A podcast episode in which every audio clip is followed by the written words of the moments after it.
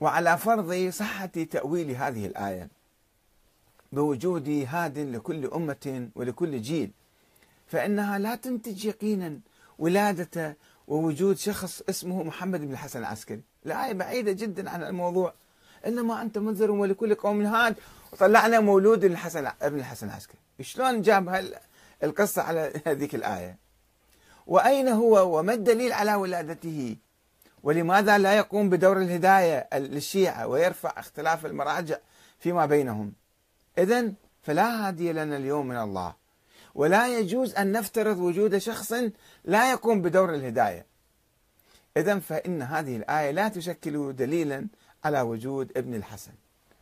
ولكن مكتب السيستاني والسيستاني ما أدري هو بنفسه ولا لا يعتقد أن هذه الآية شكل دليل على وجود وولادة محمد الحسن العسكري عجيب غريب يعني.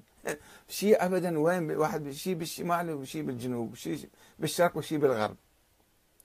إن الباحث في مركز الأبحاث العقائدية التابع لمكتب السيستاني يحاول أن يبني نظرية إمامية إلهية عامة خيالية ثم يحاول أن يطبق تلك النظرية على سلالة معينة من بين سلالات أهل البيت المتعددة في عندنا حسنين وحسينين وعلويين وفاطميين وكذا وكذا هو يفترض عن هاي السلالة.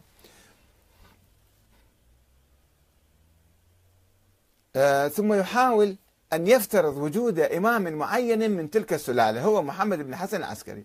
مع أن بإمكانه أن يضع إصبعه على أولاد أئمة آخرين كالأئمة الإسماعيليين المختفين وراء الستار مثلا. ليش لا يعني؟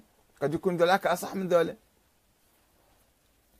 ولكنه يتعامل مع القضية بقدر كبير من الافتراض التعسفي والتأويل الاعتباطي ويدعي أنه يتحدث عن عقيدة إسلامية يسوي لك عقيدة بهالطريقة هذه أو عقيدة من عقائد أهل البيت.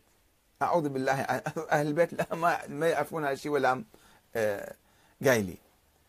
ويتشبث الباحث السيستاني بكل قشة ويحاول تأويل ما استطاع من آية القرآن الكريم فيعمد إلى آية أخرى وهي ولقد وصلنا لهم القول لعلهم يتذكرون.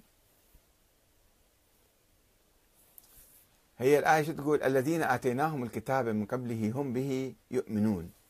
والتي تعني ولقد وصلنا يا محمد لقومك من قريش ولليهود من بني إسرائيل القول بأخبار الماضين والنبأ عما أحللنا بهم من بأسنا إذ كذبوا رسلنا. وعما نحن فاعلون بمن اقتفى آثارهم واحتذى في الكفر بالله وتكذيب رسله مثالهم. ليتذكروا فيعتبروا ويتعظوا وأصله من وصل الحبال بعضها ببعض. ولكن الكاتب في مركز الأبحاث التابع للسيستاني يقول إن إيصال القول أي تبليغهم بآيات الله وأحكامه وهذه لا يقوم بها إلا الإمام. وهذا الإمام لازم يكون معصوم معين من الله. وفي زماننا هو الإمام المهدي عليه السلام.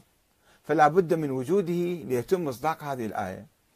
الآية تعني في شيء وراح خلاص جبنا لكم أخبار الأمم السابقة واللي عذبناهم. وانتهى الموضوع. ليش تطل تعصر الآية تعصر الآية تعصر الآية؟ وتريد تطلع من عتفة إمام مولود تولدها إمام يعني. ويستشهد بحديث آخر أيضا من دون سند. دائما بصورة أخبارية حشوية عجيبة يعني. عن الصادق عليه السلام في قوله ولقد وصلنا لهم القول. قال إمام بعد إمام. جاء في التفسير أن الإمام قال هالشكل. إمام بعد إمام. وين الإمامة وين الإمام بعد إمام بهاي الآية؟ وكما هو ظاهر يقوم الباحث السيستاني يعني المنسوب للمكتب السيستاني بافتراض وجوب وجود من يوصل القول باستمرار. وأن ذلك الشخص هو الإمام المعين من قبل الله. وأنه من سلالة معينة من أهل البيت وأنه موجود حاليا رغم عدم وجود أي أحد يقوم بإيصال أي شيء هذه الأيام. وإنما مجرد افتراض في افتراض في افتراض. خيال في خيال في خيال.